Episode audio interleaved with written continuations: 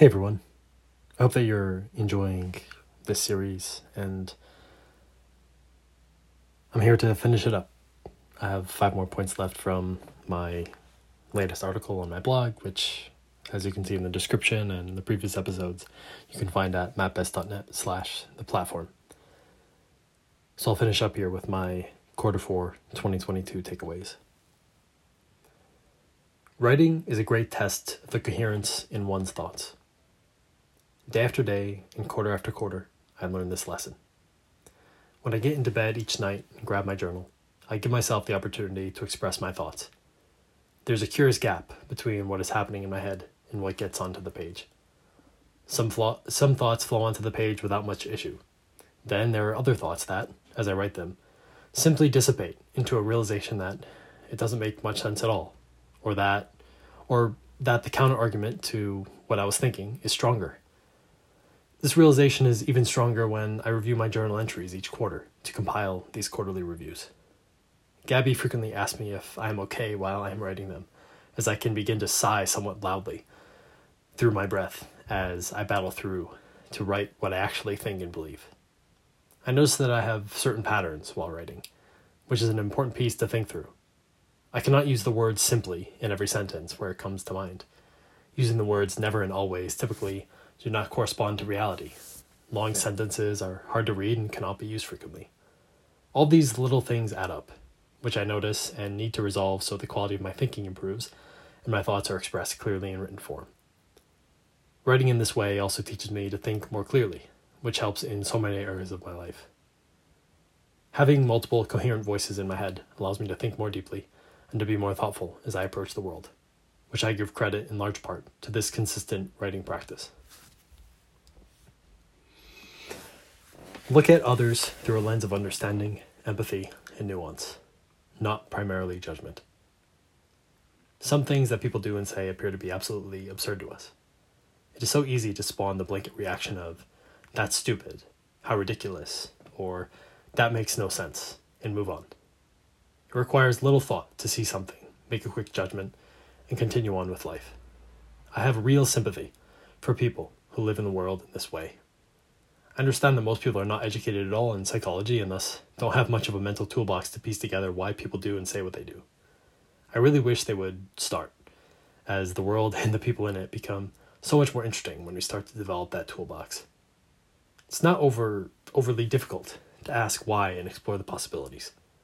It helps to have someone else to brainstorm some ideas as well, as incorporating perspectives that are not our own help us to see the world in new ways that we are not used to. Even a Google search can be great for this.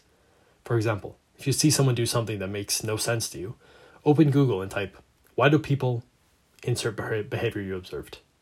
and see what you get. Trying to understand and committing and doing so in life makes our experiences so much more fascinating. In addition to this, it also helps to solve problems more effectively. Problems are solved when we have a deeper understanding of them and approach them with curiosity. Problems are extended and often get worse when we throw solutions at them without context. Affirm before criticizing. This is very hard for me to do, as it is not my natural reaction. My initial instinct in most interactions is to go directly to the point, especially with the people with whom I am most comfortable, like my family and close, and close friends. It seems the most logical solution that requires the least number of steps to resolve whatever situation is at hand. Despite this, reality clearly shows us that the padding around our statements means a lot for how they are interpreted. Learning how to slow down in situations in which I want to criticize immediately requires a lot of awareness and discipline, but it has been a worthwhile pursuit. Instead of jumping to the point, acknowledging what the person is doing and the positives present first helps the person to ease up for when the criticism comes. Framing the criticism in a way that makes it feel much lower stakes following an affirmation also helps to make others more receptive. In my relationship with Gabby, this is this has been a really important shift. It really helps to tell your partner that you love them and that you want the best for them when you are challenging them to behave differently or to think differently from what they're used to doing. You can always start over and build a fresh, new life. My mother in law recently finalized her divorce after being separated from her ex for over seven years. The relationship didn't end well. There was inequality, infidelity, mental health issues, many other problems that turned into pain and resentment. In my conversations with her about it all, my perception was that she felt imprisoned by where she currently is and that her past will permanently, permanently limit who she can become. It seemed like she had no sense of agency over her life because of how old she is and what she has been through. This contrasts with a similar situation that happened to my mom's best friend, who went through a very similar divorce but is now engaged, has a new job, and is still living her life without holding herself to the past. No matter our age, we always have the ability to become someone new. Whether we are a newborn or a hundred years old, we shed old cells and generate new ones. We are constantly evolving through all phases of life, so why can't we do so psychologically? Why can't we let go of our past, reconcile, accept, and put ourselves in a new place to start up again? I don't believe there is a valid reason why we are inhibited from this. It may be hard given the constraints of a situation and the psychological hurdles in place between us and this new version of us. But it is not impossible. We can always become more. Always. And lastly, the keys to a better life often lie in small adjustments, not extreme flips from one side to another, even though the flip is sometimes easier. Many of the enticing self help ideas that gather lots of attention online propose big changes. Stop eating meat. Stop eating anything that's not meat. Stop eating carbohydrates. Exercise for an hour every single day. Stop sitting. Throw out your phone and get a flip phone. Stop using all social media. Stop drinking anything that's not water. Drink four gallons of water a day. Take an ice bath for 20 minutes every day. The ideas that are out there are endless and often quite intense. They ask people to make wholesale changes to their everyday lives and who they are without any gradual transition period. Instead of trying to make this extreme flip that is often not sustainable, take a step back and ask some questions first.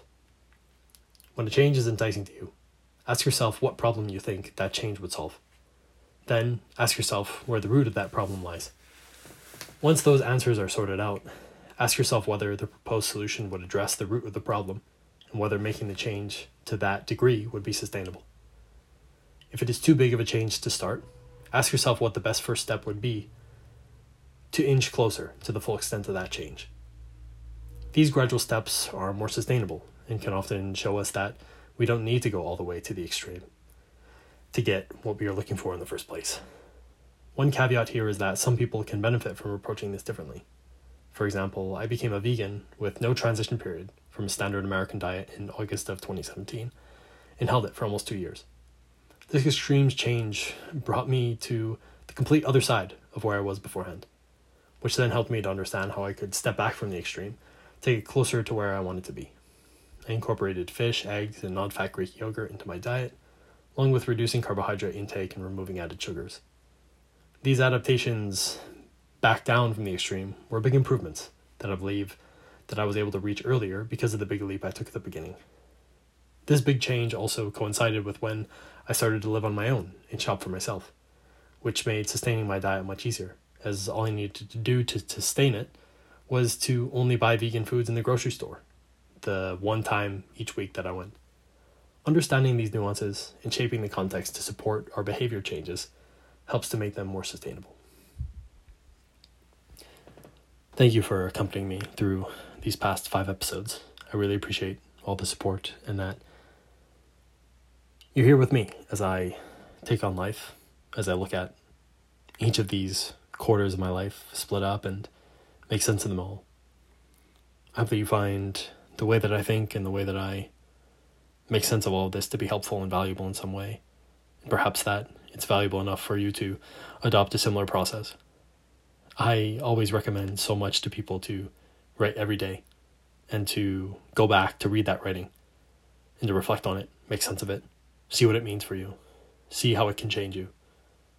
And I hope that me reading through all of this and sharing this with all of you is a vulnerable way that can help you to see the benefits and also help you to see me as I am as I work through this.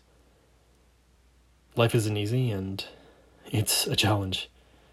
There's a lot to do, a lot to make sense of, a lot to think. But despite that, I think it is still so important to push on to make sense, to share. and I hope that you feel inspired to do just that. Thank you for listening, and as always, much love. I'll be back soon. Cheers.